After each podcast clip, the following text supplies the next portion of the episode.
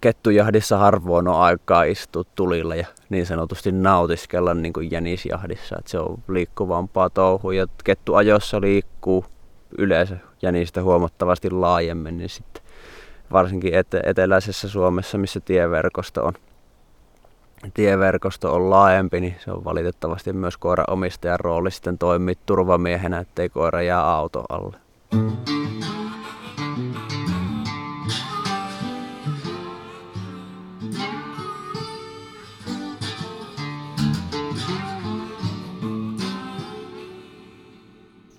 Kuuntelet Saappaat jalassa podcastia.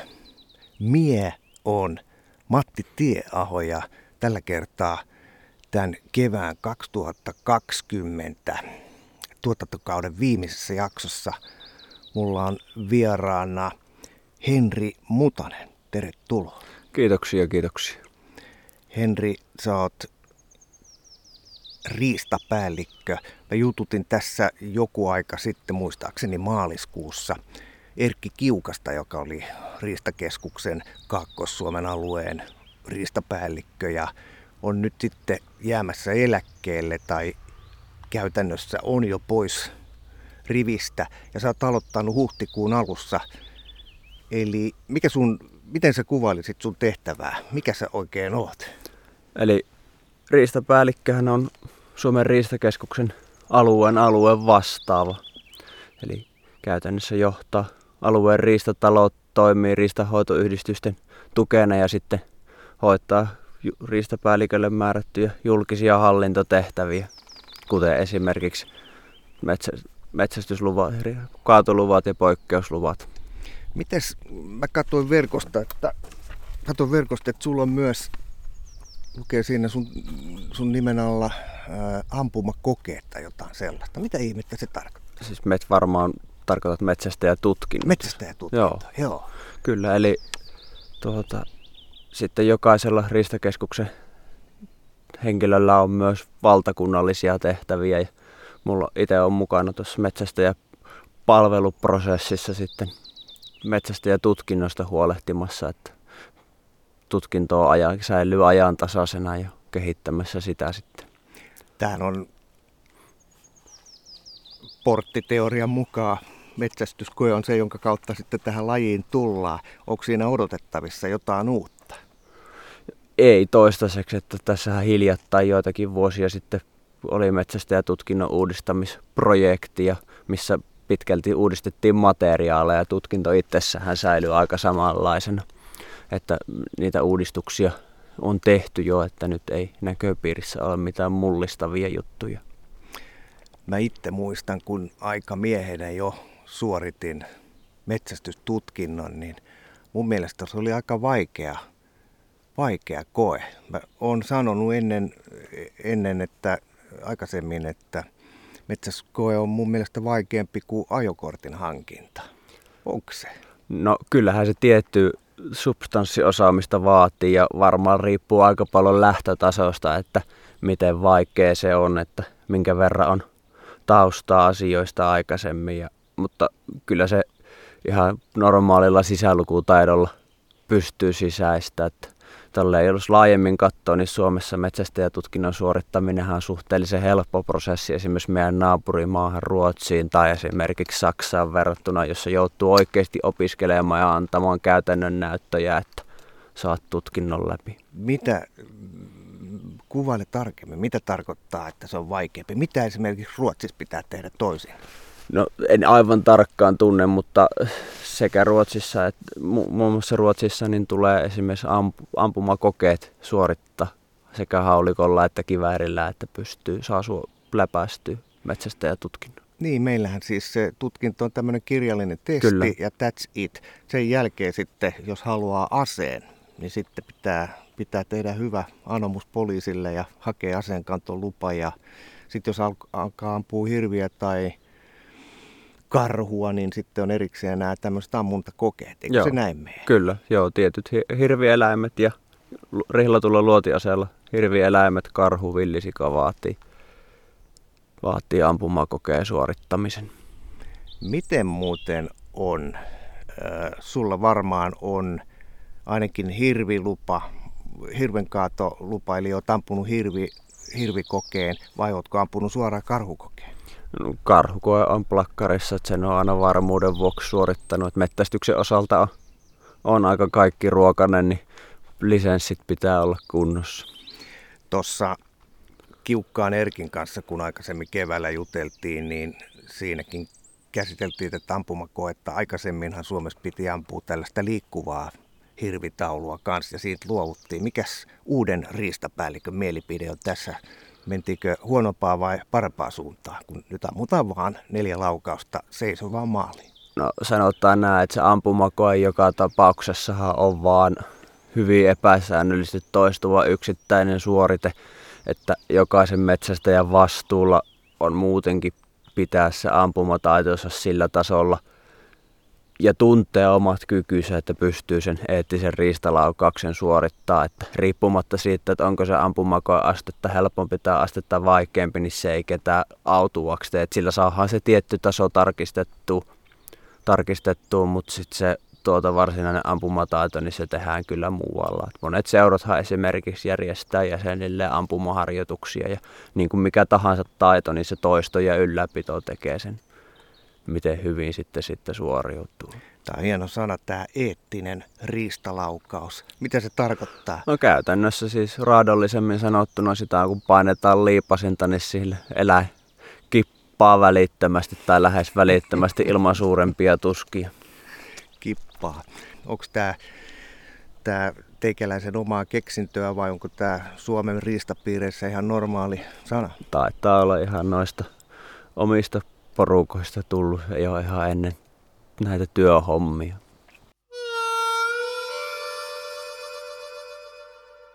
Sä oot aloittanut, niin kuin tuossa käytiin jo läpi, niin huhtikuun alusta Kakkos-Suomen riistapäällikkönä, näin se voi lyhyesti Juuri sanoa. Näin, kyllä. Niin, niin minkälaisen tien sä oot oikein kulkenut? Mistä sun oma metästys oikein alkoi? Oma metästys on varmaan tullut verenperintönä. verenperintönä että ensimmäiset muistotkin taitaa olla uki Suomen ajokoirista ja niin pitkään kun vaan jaksaa muistaa, niin on kokenut itseni metsästäjäksi. Eli milloin se oli tekan kerran metässä sillä mielellä? Ensimmäistä kertaa varmaan Ukin versi ja Nispassissa seison, seison viisivuotiaana ehkä. Oliko tapahtumia silloin? Ainahan nyt on hyvillä koirilla ajoja on ollut. Aha. Ja kaatojakin aina silloin tällä. Eli teidän, teidän suvun koirilla on riistaveret kohilla ollut? Kyllä ollaan pyritty semmoisia koiria pitämään. Sä asut tällä hetkellä Janakkalassa ja teet nyt koronaepidemian takia että pandemian takia näitä etätöitä sieltä käsin niin paljon kuin mahdollista, mutta sä oot kotoisin kuitenkin Joensuusta. Kyllä, paljasjalkainen pohjois-karjalainen ja juuret syvällä siellä. Onko Pohjois-Karjala hienoa seutua, jos nyt mietit tätä uutta valtakuntaa, missä oot ikään kuin alueen kuningas? No tuota, hyvin samantyyppistä seutua Pohjois-Karjala on, että tuota, monin paikoin kun tuonne rajan pintaan mennään ja rajanaapurihan Kaakkois-Suomen alueen, Pohjois-Karjalan alueen kanssa, että hyvin samantyyppistä ilosta itäsuomalaista porukkaa. Onko siellä mitään sellaista, mitä täällä ei ole? No eipä oikeastaan, että sit jos, mennä, puhut, jos puhutaan tästä metsästyksen alasta, niin tuota, ehkä sieltä sitten kun mennään ihan sinne Ylä-Karjalaan ja itäisimpiin kuntiin, niin ehkä sieltä semmoisia suurempia erämaita löytyy vielä, kun täältä toki mettäautoteette halkomia nekin, mutta riista-aloiltaan niin tiettyyn osaan ver- Kaakkois-Suomeen verrattuna niin hyvin samalla tyyppistä. Hmm. Milloin sä suoritit sitten sen oman metästyskorttis? Taisin olla 11 tai 12 vanha. Niin, sä oot 31-vuotias, eli sä oot syntynyt, miten mä nyt lasken, sanon nopeasti, sä oot syntynyt vuonna 89. 89, eli, eli suurin piirtein 90 sä oot suorittanut tämän metästyskortin. 2000 siihen suurin piirtein. Okei, no niinpä tietenkin. Kyllä. Kuten huomaat, niin lasku oppi on meikäläisen ehkä se yksi kaikkein vahvin alue. Saiko silloin heti tämmöisen rinnakkaisluvan? Saitko pyssyn saman No tien? sitä piti jo ottaa siihen, kun 15 täytti, että siihen asti tuota, jommankumman ukin vieressä, niin tuota, sitten haulikko kourassa pystyi passailemaan, mutta sillä tavalla, ettei vielä poikane käden ojennusta kauempana ollut, että sehän laki meille mahdollistaa. Niin, milloin sen, onko se edelleen niin, että vasta 15-vuotiaan saa oman? Kyllä, 15-vuotiaana on mahdollista saada rinnakkaislupa ja sitten varsinainen kantolupa täysikäisen. No sä oot nyt kuitenkin täysikäinen. Sulla varmaan sitä asetta on enemmänkin kuin se jänishaulikko. No, tarvittava kalusto löytyy, mutta niin kuin kaikilla aktiiviharrastajilla, niin kyllä se säännöllisin väliajoin se kuume iskee ja sitten lompakon paksuus määrittelee, miten niitä kuumeita pystyy toteuttaa. Mikä on sun viimeinen hankinta? Joku norsupyssy Afrikan savanneille vai? No, ei, sille ei ole ollut vielä tarvetta, mutta viimeisin hankinta, viimeisin isompi hankinta taisi olla tuota, noin ajojahteihin sopivaa optiikkaa tuli hankittua aseen päälle. Tai itse asiassa sain vuosi sitten syntymäpäivä lahjaksi. Eli kiikari. Mikä kiikari? Semmoisen tuota, 1-6 suurentavan valastulla ristikolla oleva ihan laatumerkin. Että. Nyt sun täytyy kertoa se merkki. Onko se miten Penderi vai Tai Swarovski? Saissin. Saissin, Saissin, okei. joo. Joo. Nehän on, mullakin on kiikari, siis tähän kuulostaa siltä, että tämä on hankittu tällaiseen hirvimetästykseen. Joo, tai hirven mettästys ylipäätään ajojahteihin, että kaikkea mitä kiväärille liikkuvaa mettästystä ja nopeita tilanteita on, niin niitä varten. Mm. Ja siinä on siis tosiaan isot linssit, että näkee hämärässäkin. Tai hämärä hommiin mulla on sitten eri vekotin, että Okei. tuo on niin kuin 24 millisellä etulinssillä, eli niin kuin, siinä ei valovoimaisuus mikä paras on, mutta siinä on tarkoitettu, siinä on laaja näkökenttä ja pienet suurennokset, niin pystyy reagoimaan nopeisiin tilanteisiin, Joo. punapiste löytyy.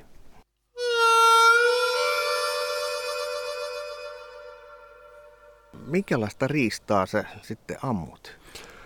Siis sanotaan, että kaikkein lähinnä sydäntä on Suomen ajokoirat ja tänä päivänä ketunpyynti niiden kanssa. Että armeijassakin sain li- liikanimen ajokoiran mutanen, että ajokoirat on ollut osana elämää niin kauan kuin on tuota, näitä tantereita tallailu.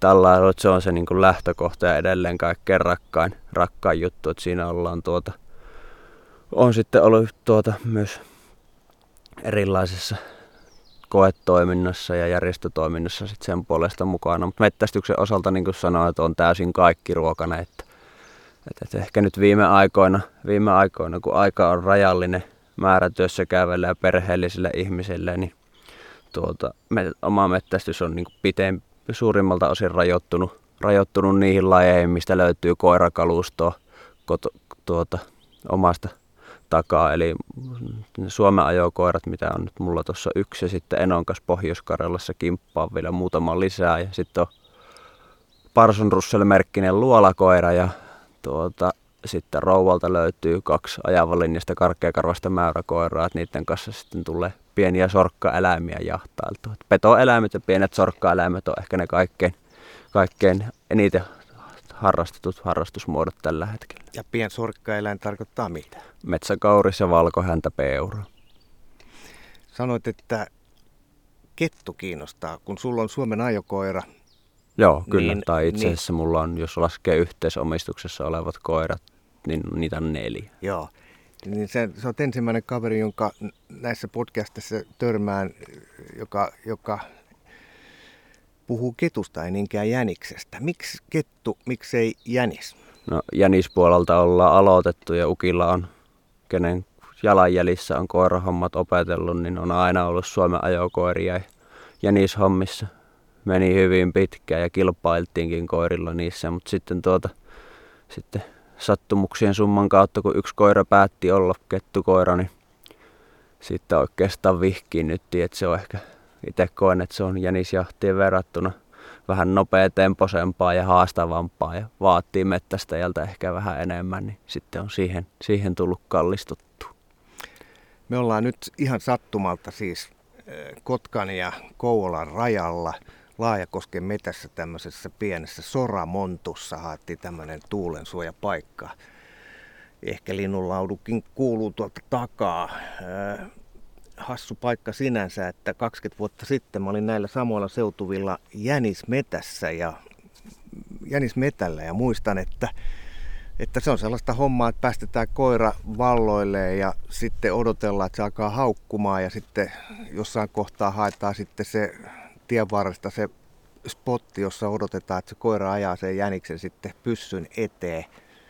Onko se kettuajo samanlaista vai miten se eroaa? Tästä? No se riippuu riippuu, riippuu tietysti tilanteesta, että minkälainen kettu kantaa, mutta yleensä, yleensä se vaatii kyllä vähän enemmän. Että yle, aamu kettujahdissa alkaa sillä, että etittä herätään aamuyöllä tuoreella lumella etsii jälkiä ja tai jos on havaintoja muuten, mistä sitten paljalamaallahan se vaatii koiralta enemmän, mutta tuota, et kettujahdissa harvoin on aikaa istua tulilla ja niin sanotusti nautiskella niin kuin jänisjahdissa. Et se on liikkuvampaa touhua ja kettuajossa liikkuu yleensä jänistä huomattavasti laajemmin, niin sitten varsinkin ete- eteläisessä Suomessa, missä tieverkosto on, tieverkosto on laajempi, niin se on valitettavasti myös koiran omistajan rooli sitten toimia turvamiehenä, ettei koira jää auto alle. Se on vauhdikasta hommaa. Onko se yhtä vaarallista kuin rusakonajo? Sehän on sellainen viekas. No siinä on vähän ero, että rusakko käyttää ajossa aika paljon teitä ja kettu taas sillä tavalla, että se liikkuu niin laajalla alueella, että vaikka ajo lähtee viiden kilometrin päästä maantiestä, niin se voi hyvin äkkiä olla sitten siellä riippuen ketusta. Eli yritän nyt, en ole koskaan ollut kettujahdissa, mutta tapahtuuko sitten niin, että sitten nähdään, että kettu menee niin kauas, että sitten hypätään autoon ja ajetaan perään? No jo siinä tapauksessa, kun koiran, koiran tuota, jos turvallisuus nä, on, nähdään, että vaarantuu, mutta muutenhan se perustuu tuota, ihan samalla tavalla kuin mikä tahansa muu ajokoiran mettästys, niin siihen passitukseen, että pyritään sijoittua siihen oletetulle kulkupaikalle ja odotellaan, että jos se kettukoira edeltä sitten tulisi. Miten kettujahdissa sitten löydetään se oletettu reitti, mistä se sitten voi mm. tulla. Onko ihan sama juttu kuin jäniksen? No periaatteessa joo, jänis toki liikkuu ehkä keskiarvollisesti vähän säännönmukaisemmin kuin kettu. Et kettu, kettujähdissä, mikä on niin itse aina kiehtonut mettästyksessä ylipäätään, on se niin tämmöinen alkuasukastyyppinen paikallistuntemus ja sen oman mettästysalueen tuntemus. Että just kun tietää, että tuosta ajoa lähti, niin todennäköisesti se menee seuraavan kerran sitten jokimutkasta tai sitten tienristeyksestä tai sitten mettän pisto päästä, että se vaatii toistoja ja liikkumista siellä alueella.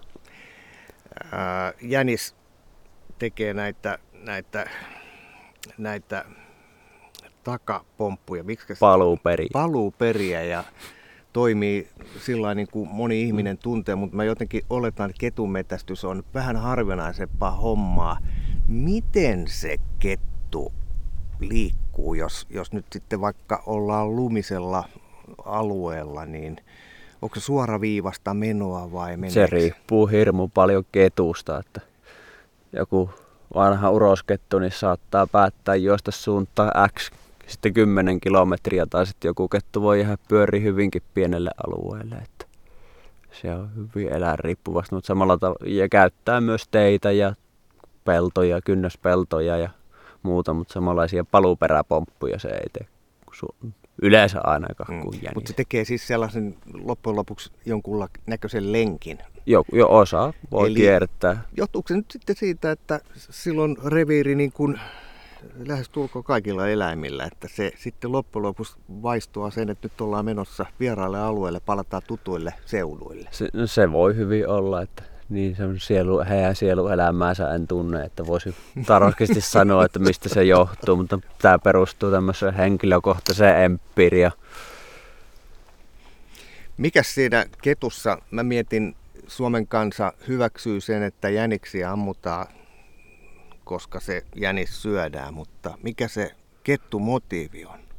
No, ketun mettästyksessä itse pyrin kyllä hyödyntää aina, että se turki, turkisriistaahan se on, että itse ajattelen ketusta sillä tavalla, että, että se on riistaeläin, joka kuuluu Suomen luontoon ja että sitä ei niin kuin sen listimisen vuoksi listitä sieltä samalla tavalla kuin esimerkiksi meidän haitallisia vieraslajeja, supikoiraa ja minkkiä. Että toki, toki jossain tuota äärimmäisen tiheen kettukannan alueella ketun pyynnillä voi olla myös luonnonhoidollinen merkitys, mutta muuten se on pitää toteuttaa kestävän metsästyksen periaatteen, niin kuin mikä tahansa muu riistaeläimen metsästys. Mitä sä teet sitten ketulle, kun se on, miten se meni, mikä se sana oli, kiepsahtunut nurin vai? Mikä kipannut. Kipannut, niin. No, kettu otetaan kotiin ja otetaan takki päältä ja laitetaan nahka muokattavaksi ja sitten se päättyy rukkasiksi tai joksikus muuksi. Eli sä et parkitse sit itse vaan laitat sen jo. Ei, laitan muokattavaksi, että siihen ei valitettavasti oma osaaminen riitä, että saisin sen loppuun asti muokattua.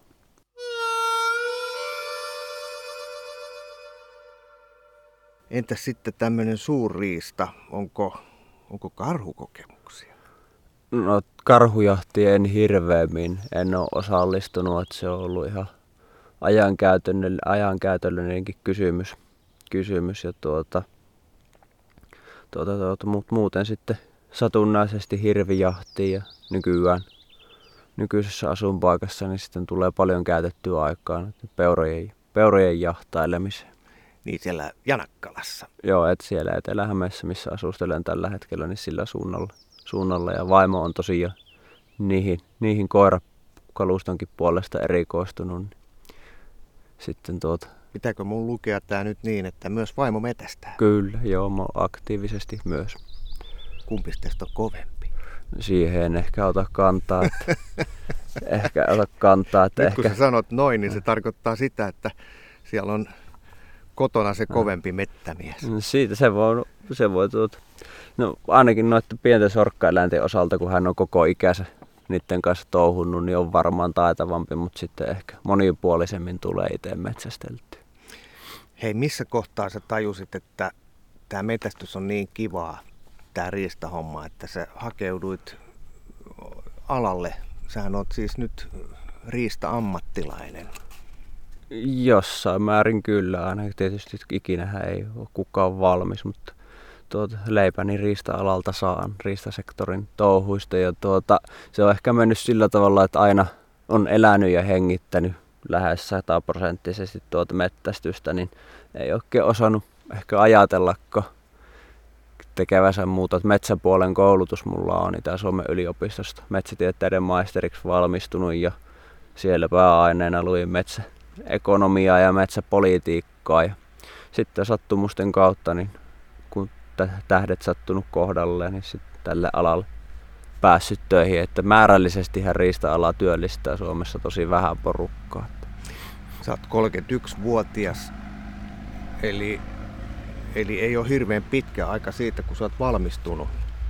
Joo, ei ole. Tuota, varsinkin kun mulla gradu oli vähän aikaa työ, työjuttujen takia tuota, huilimassa, niin Kuulostaa oliko, tutulta, tällaista on aika usein. Oliko, näin, oliko näin, että 2016 sain sitten lopulta paperit ulos sieltä. Eli nelisen vuotta sitten. Joo. Miten on? Mä edellisessä Saappaatialassa podcastissa jututin Vesilahella asuvaa Manu Soininmäkeä, joka on tämmöinen keksijänero ja mettämies ja biologi.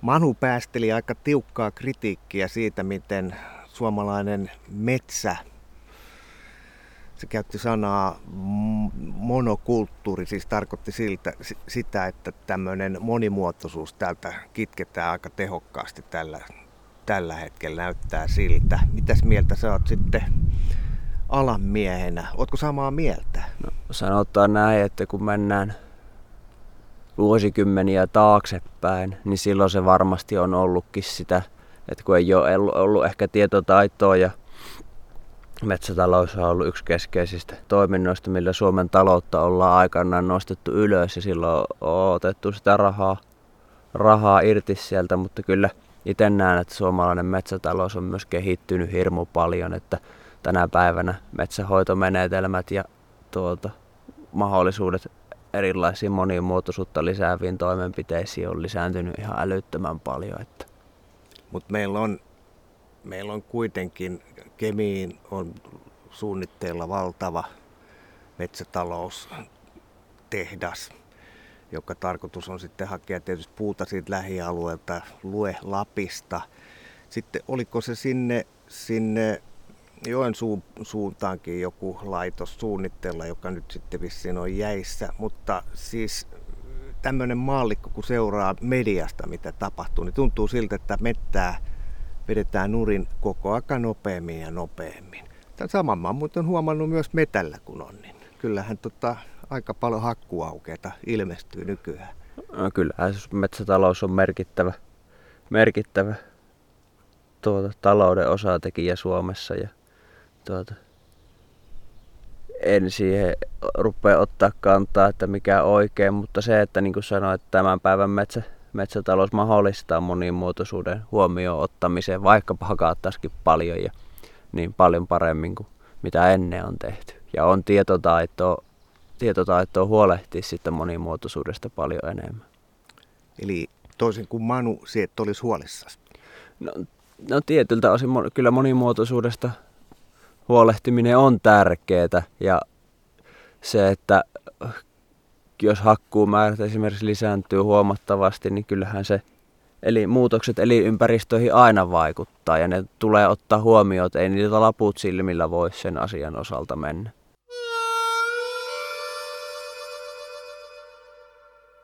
Minkälainen mielikuva sinulla on tästä sun uuden valtakunnan eli Kaakkois-Suomen riistahoitoalueen riistatilanteesta.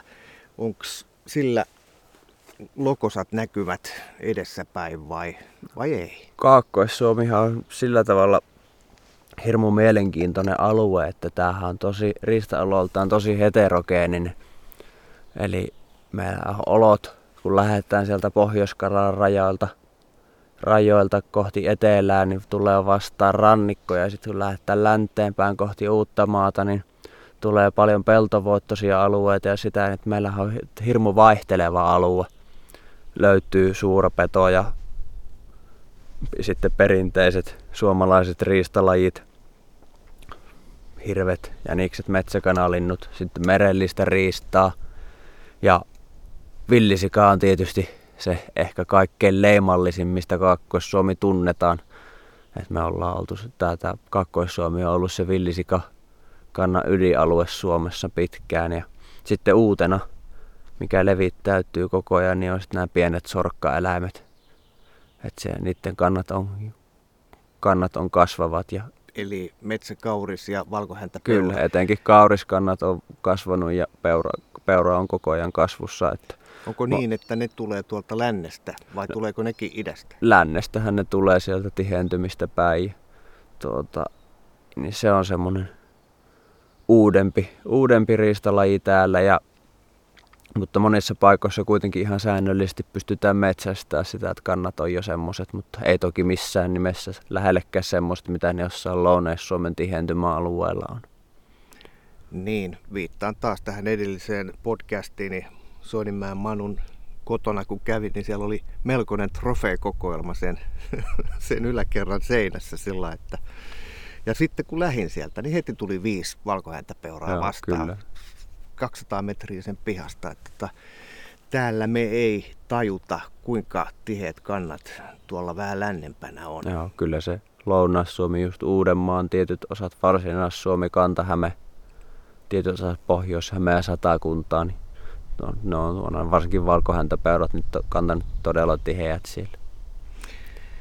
Kun se tuut sieltä Pohjois-Karjalasta ja nyt sitten olet koukannut Janakkalaa ja sieltä sitten tuut tänne Kakkos-Suomeen, niin miten sä meille kakkossuomalaisille sanoisit? Onko tämä, puhutaan, sanoit, käytit sanaa heterogeeninen alue, niin, niin minkälainen kehu vähän meille? Onko tämä, mitä tää, minkälaisia mahiksia täällä on? Siis totta kai näin met, intohimoisena metsästäjänä henkilökohtaiselta puolelta ja sitten tuota, henkeen veren riista-ihmisenä, niin onhan se monipuolinen, monimuotoinen riistakanta, niin onhan se aina vaan plussaa, että toki, toki sitten niin siinä täytyy kolikon toinen kääntöpuoli aina huomioida, mikä, mikä niin kuin Riistakeskuksenkin tehtävä on, että riistakannat säilyy elinvoimaisena, mutta sitä, että myös niiden aiheuttamat vahingot on huomioon otettu, että tietyt, tietyt riistaeläimethän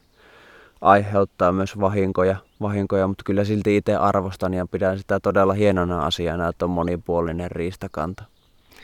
Mä nostaisin kaksi riistalajia ylitse muiden, jota on vaikeampi tuolta muualta löytää. Toinen on tämä villisika ja toinen on sitten nämä hylkeet tuolla Suomen lahella. Pitää muistaa, että myös tuo merialue Kyllä. On, on riista-aluetta ja sielläkin tapahtuu. Onko mitään kokemusta hylkeistä? Siinä sen osalta täytyy sanoa, että nostaa käsi virheen merkiksi, että on niin, niin, niin paljasalkainen ma- mantereella elänyt, että tuota, kokemukset hylkeistä on hyvin, hyvin satunnaisia vielä toistaiseksi, mutta toivottavasti jos pääsen tuota, niihin ihan käytännössäkin jossain vaiheessa tutustumaan.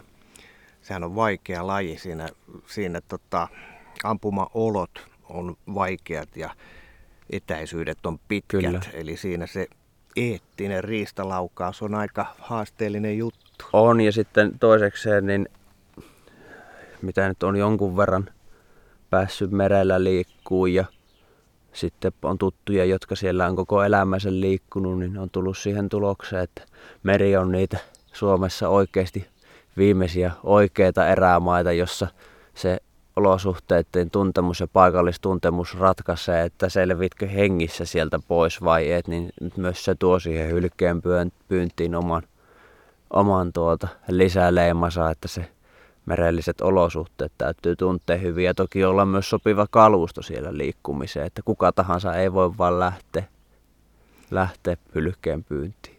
Tämä hylje ja sitten nämä villisijat, olisiko ne sellaisia lajeja, joita me voitaisiin jotenkin matkailullisesti ehkä hyödyntää?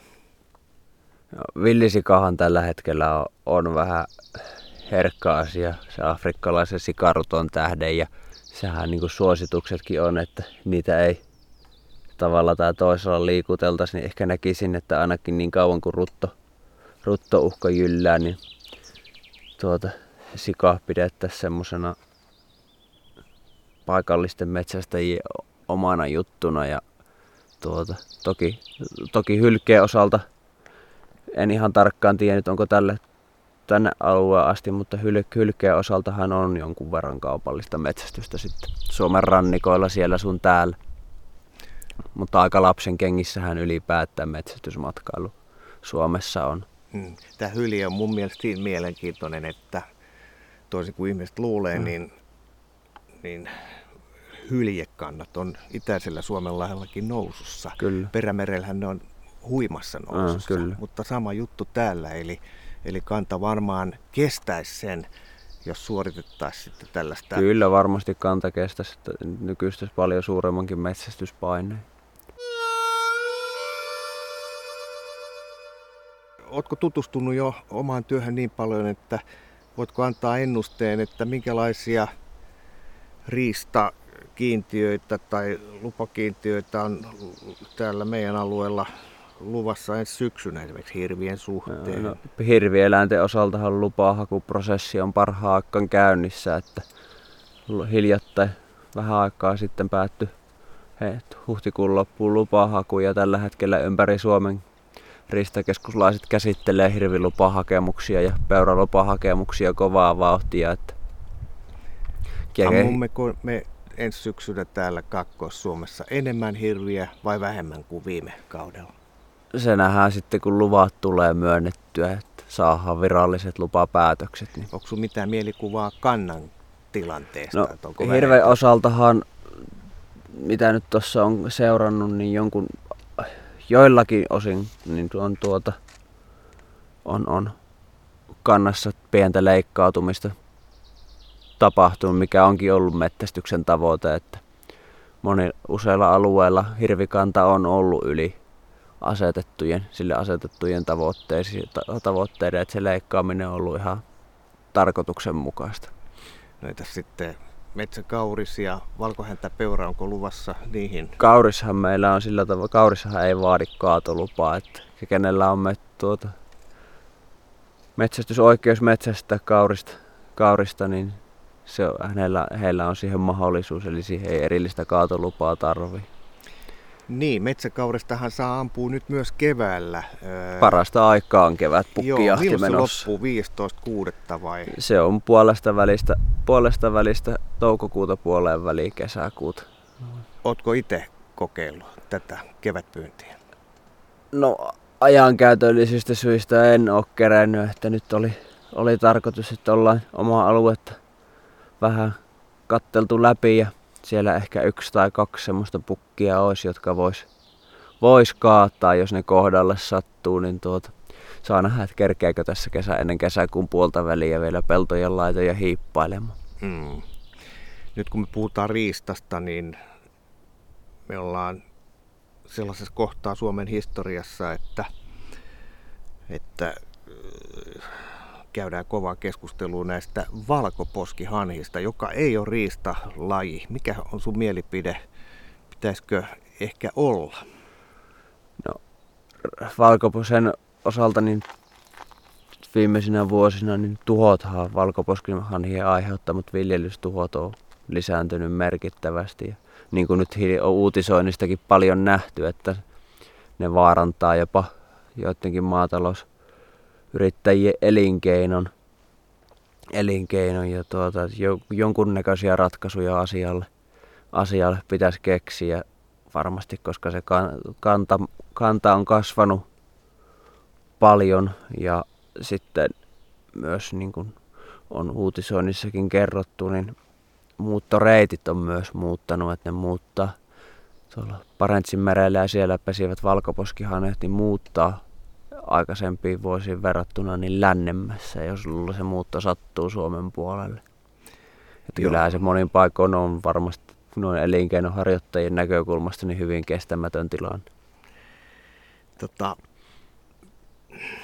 me olen seurannut ja tätä keskustelua ja siis on kaksi eri valkoposkihanhi kantaa. Toinen on sellainen, joka täällä Etelärannikolla elelee ihan paikallisena touhuajana ja sitten on se noin miljoona tai satoja tuhansia muuttovalkoposkihanhia, jotka lentää tosiaan sinne Parentsin merelle. Ja aikaisemmin ne lensi siis itärajan, tai ne pysähtyi sinne itärajan toiselle puolelle ja nyt syistä, jota en tiedä, niin se reitti on muuttunut lännemmäksi. Eli nyt ne pysähtyy sitten tänne esimerkiksi meidän riistanhoitoalueelle, siis tänne Kaakkois-Suomeen. Kyllä, ja Kaakkois-Suomi, Pohjois-Karjala. Pohjois-Karjala varmaan on kaikkein eniten niin. vahinkoja. Eteläinen Pohjois-Karjala vahinkoja siinä kärsin.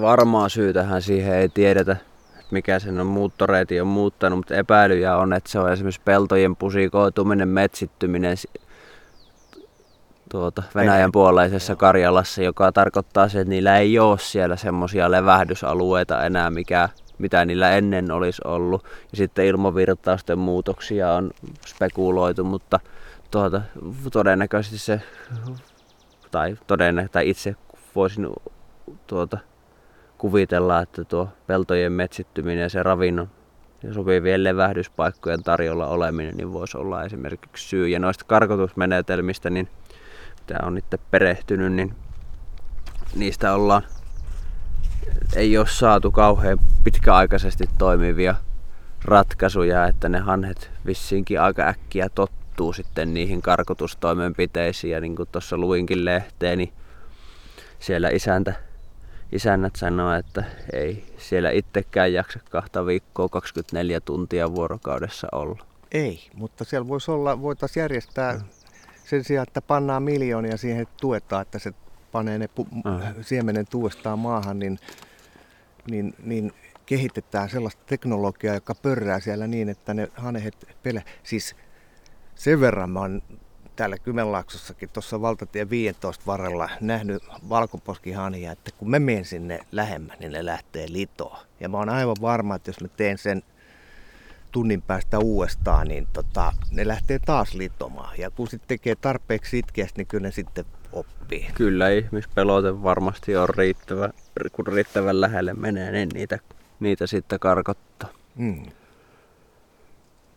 Tekisi mieli jatkaa tästä aiheesta, mutta tämä on näköjään meikäläisen, meikäläisen ongelma enemmän kuin teikäläisen. Tai eli... sanotaan näin, että en missään nimessä vähäksy sitä ongelmaa, että tuota, kun on kyse ihmisten elinkeinosta ja jollain, jossain määrin myös ehkä meidän huoltovarmuudestakin, jos isossa määrin alkaa tuota, mm-hmm. maatalous kyykkäämään sen takia, että jonkunnäköisiä ratkaisuja, ratkaisuja sille pitää saada ja sitten kun katsoo esimerkiksi nyt ottamatta sen suurmin kantaa, mutta esimerkiksi miten länsinaapurissa on toimittu tai Siellähän jossain muualla, niin tuota, sama mm, juttu. Kyllä.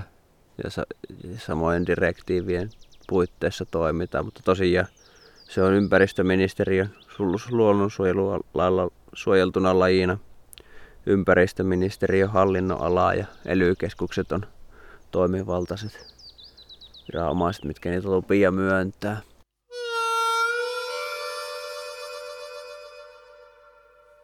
He käydään nopeasti läpi tämä kun sä oot nyt Riistakeskuksessa töissä ja olit ennen Metsästäjäliitossa, niin mä veikkaan, että joku muukin kuin meikäläinen miettii, että mikä ero niillä oikein on. No, aivan varmasti, jos mennään tuon rivi kansalaiseen, niin siellä hyvin herkästi menee, menee sekaisin tuota, erot. Eli Metsästäjäliittohan on metsästäjien ja metsästysseurojen etujärjestö. Eli se tekee edunvalvontatyötä ja sitten toki tarjoaa jäsenille myös palveluita, eli se on yhdistys, liitto. Ja Riistakeskus on taas sitten äh, osa julkista riistakonsernia, julkinen, joka jo, taho, taho, joka hoitaa julkisia riistahallinnon tehtäviä, niin esimerkiksi pyyntilupa-asioita tai muuten riistapolitiikan toteuttaminen, ei tekeminen. Siinä, siinä, sillä tavalla vissi ero, että on, Ristakeskus on julkinen toimija ja Metsästäjäliitto on nimensä mukaisesti liitto. Eli Riistakeskus, voiko näin sanoa, että se on vähän niin kuin tämmöinen, tämmöinen mä nostan nyt lainausmerkiksi kädet ylös, se on niin kuin tämmöinen sääntelijä ja Metsästäjäliitto on sitten tämmöinen tämmöinen, jolla on kädet ojossa ja se haluaa koko aika lisää sitä ja tätä, jotta mettästäjillä olisi kivempaa. Voiko sen karkeasti sanoa näin? No. Toiset haluaa vaikka mitä ja toiset sitten sanoo, että ei tämä nyt ihan näin käy, että meillä on tämä laki ja järjestys, että tämä nyt vaan menee näin tuo nyt oli ehkä vähän, vähän karrikoitu tai provosoitu esimerkki, että tuota, kyllähän suurin ero siinä on, niin kuin äsken sanoin, että ollaan niin kuin julkinen toimija, jolla on laissa määritetyt tehtävät, tehtävät mutta tokihan niin kuin niidenkin puitteissa niin ei pelkästään rajata tai kielletä, vaan mutta myös paljon mahdollistetaan. Tuodaan tietoa alueelle ja ihmisille ja toimitaan tuota sidosryhmien kanssa yhteistyössä riista-asioissa ja viedään sinne tietoa ja tietoa. Ja, no esimerk, ja sitten tietysti esimerkkinä niin tuota, kaikki poikkeusluvat ongelmallisissa tilanteissa ja tuota, lupien myöntäminen ja että hirmu moni, monimuotoinen kenttähän siinä on siinä, mitä Riistakeskus tekee. Mm. Että ei...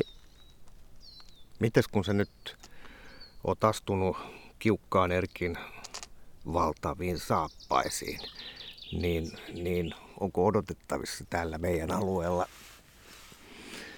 jotain uusia kujeita, jota onko, nykyään puhutaan aina kärkihankkeesta, niin onko tota jotain uusia kujeita tulossa? Alueella nyt ei varmasti hetkeen, että tuota, toiminta pyörii varmasti niin samalla tavalla kuin ennenkin. Samat tehtävät hoidetaan, että,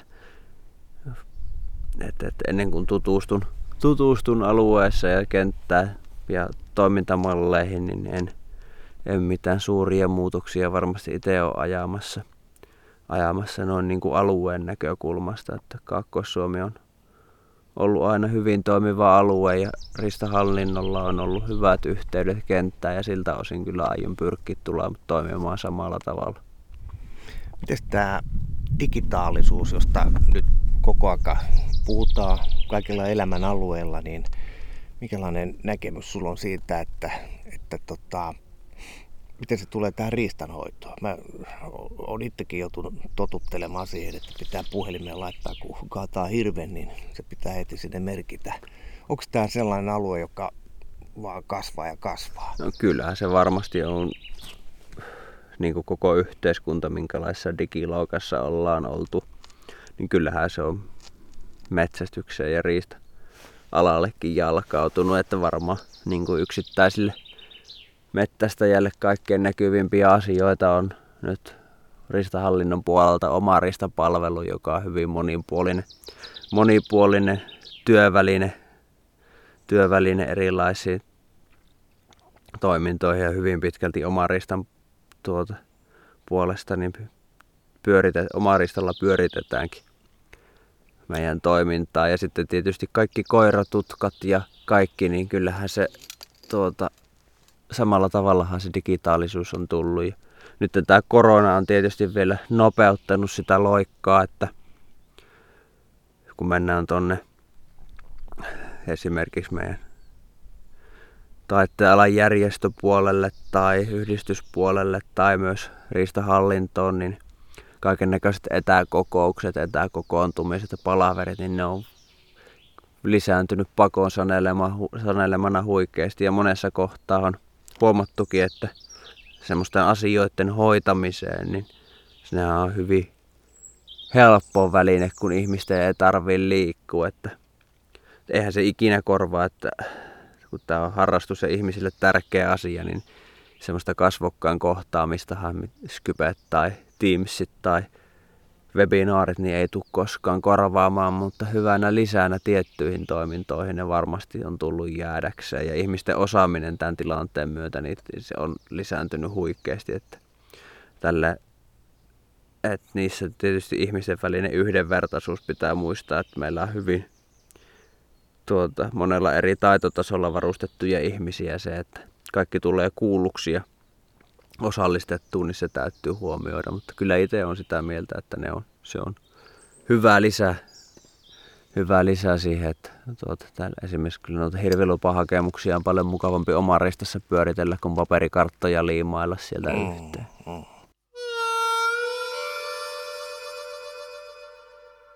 Mainitsit tuon koronan, niin nyt kun sä oot alan miehiä, niin, niin tässä tota varmaan moni ihminen miettii sillä, että mitenköhän se metsäkanalintujen metästys syksyllä, että tuleeko se onnistumaan vai ei. Nythän niitä lupia haetaan ja niitä ei makseta sen takia. Siis metsähalli- metsähallituksen niin. erälupien Joo. puolelta, kyllä.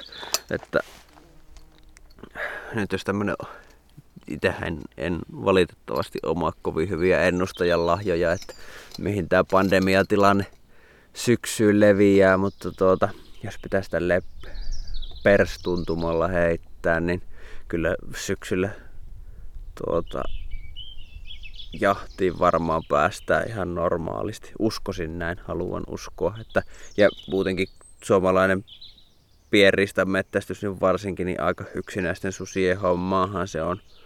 Että kyllähän nytkin tiukku, tiukimpienkin rajoitusten aikaan niin muutama hengen kokoontumiset ulkotiloissa on ollut sallittuja ja harvemmin sitä jahdissa isommalla porukalla ollaankaan liikkeessä. Että ainoa, jos niin haluaisi jonkunnäköisiä sarvikuonoja maalailla seinille, niin sitten joku hirvijahti ja niissä esimerkiksi se hirven kuljettaminen mettästä ja käsittely, niin voisi olla semmosia, että jos meillä on tiukat rajoitukset syksyllä menossa, niin mihin voisi tulla vaadittavia sovellutuksia, mutta tuota... Onko tällaiset ollut puhetta? Tämä on ihan omaa pohdintaa, että et, et, hirvi liikuttaa suomalaisia ja herättää intohimoja. Ja tuota, hirvenmettästys on tärkeä joka syksyinen tapahtuma, niin eiköhän siihen jonkunlaiset sovellutukset siihenkin keksitään, että se toteutetaan.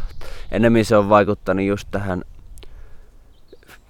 suunnitteluun ja yhdistystoimintaan ja riistahoitoyhdistysten toimintaan, missä ihmisten on pitänyt kokoontua, niin niihin on pitänyt keksiä uusia sovellutuksia. Että itsekin harmikseni se, että kun aloitin, niin olisi heti alussa mielellään tutustunut paljon alueen ihmisiin ja käynyt katsomassa ja tutustumassa ja näyttäytymässä ja kuuntelemassa ja kattelemassa, mutta se ei ole ollut mahdollista, niin se on tässä tilanteessa ehkä harmittanut kaikkein eniten. Niin, eikä tiedä, että milloin tämä tilanne muuttuu. Niin, ei, ei sillä tavalla, että milloin täysin vapautuu. Hei, kello rientää ja ollaan kesää kohti vahvasti menossa. Sulla on virkatehtäviä tässä tota, odottaa edessä. Kerro mulle vielä lopuksi tämmöinen loppukevennys. Tuo korona on aina niin synkkä, synkkä aihe, niin mikä on sun niin kuin mieleenpainuvin riistaan liittyvä muisto tai metästysmuisto? Itellä on taipumus aina tuota, puhua pitkästi ja katsoa isompia kokonaisuuksia. Että niitä hyviä pieniä muistoja on niin tajuttoman paljon, että hyviä ajoja ja onnistumisia koirakokeissa ja tuota, joitakin kaatojakin on siunaantunut tai muita hauskoja hetkiä mettässä, että semmoista on niin kuin yksittäistä vaikea lähteä erittelemään, mutta yksi tärkeimmistä asioista ja hienoimmista asioista mettästyksessä on se sosiaalinen puoli, että miten se yhdistää ihmisiä. Että niin kuin harva asia, jos puhutaan, voidaan puhua eri yhteiskuntaluokista tai tulotason ihmisistä tai eri ikäisistä ihmisistä, niin kun vejetään sitä jahtijaktia päälle, niin kaikki on tuota siellä samalla viivalla. Ja itselle tämä on niin kuin realisoitunut ehkä kaikkein eniten niin kuin suhteessa omaan ukkiin, joka tuossa nyt on mainittu tässäkin muutama otteessa. Eli tuota, en ikinä usko, että olisi häneen syntynyt samanlainen suhde ilman metsästysharrastusta ja varsinkin tuota ajokoiria, että se, että pienestä pitää on kulkenut kulkenut mukana ja tuota, kasvanut ja oppinut siinä ja kehittynyt ehkä tasavertaiseksi metsästäjäksi ja jossain määrin sitten jo niin kuin itsekin tuonut uutta ja sillä tavalla se, sen harrastuksen puitteissa se suhde, suhde on syntynyt hyvin tiiviiksi, mikä on niin kuin itselle tosi tärkeää, että vielä melkein päivittäin niin kuin nytkin soitellaan. Että se on, ja samoin kaikki kaverit, kaverit ja muut sosiaaliset ympyrät, että niin kuin se on tapa pitää myös ihmisiä yhteyttä ja löytää samanhenkisiä tyyppejä. Niin se on ehkä tuota yksi hienoimmista asioista metsästyksessä. Hyvä pointti. Muuten, kun sanoit, että asut Janakkalassa, niin onko, onko suunnitelmissa, että muutat sitten tänne riistanhoitoalueelle? Se on tulevaisuuden suunnitelmissa, että meillä tällä hetkellä on vielä tuota semmoinen perhetekninen tilanne ihan asumismuodon suhteen, että ei ole ihan tässä heti mahdollista liikkua, mutta tuota, se on monen asian summa, monen asian summa sitten ja se on tulevaisuuden juttuja, että vielä ei, kun ihan näin suomeksi sanottuna vasta ostettiin oma kotitalo, niin siitä ei ihan heti pääse ero. Joo. Henri, tämä on varmaan sellainen kohta, johon on hyvä lopettaa. Kiitos. Kiitoksia.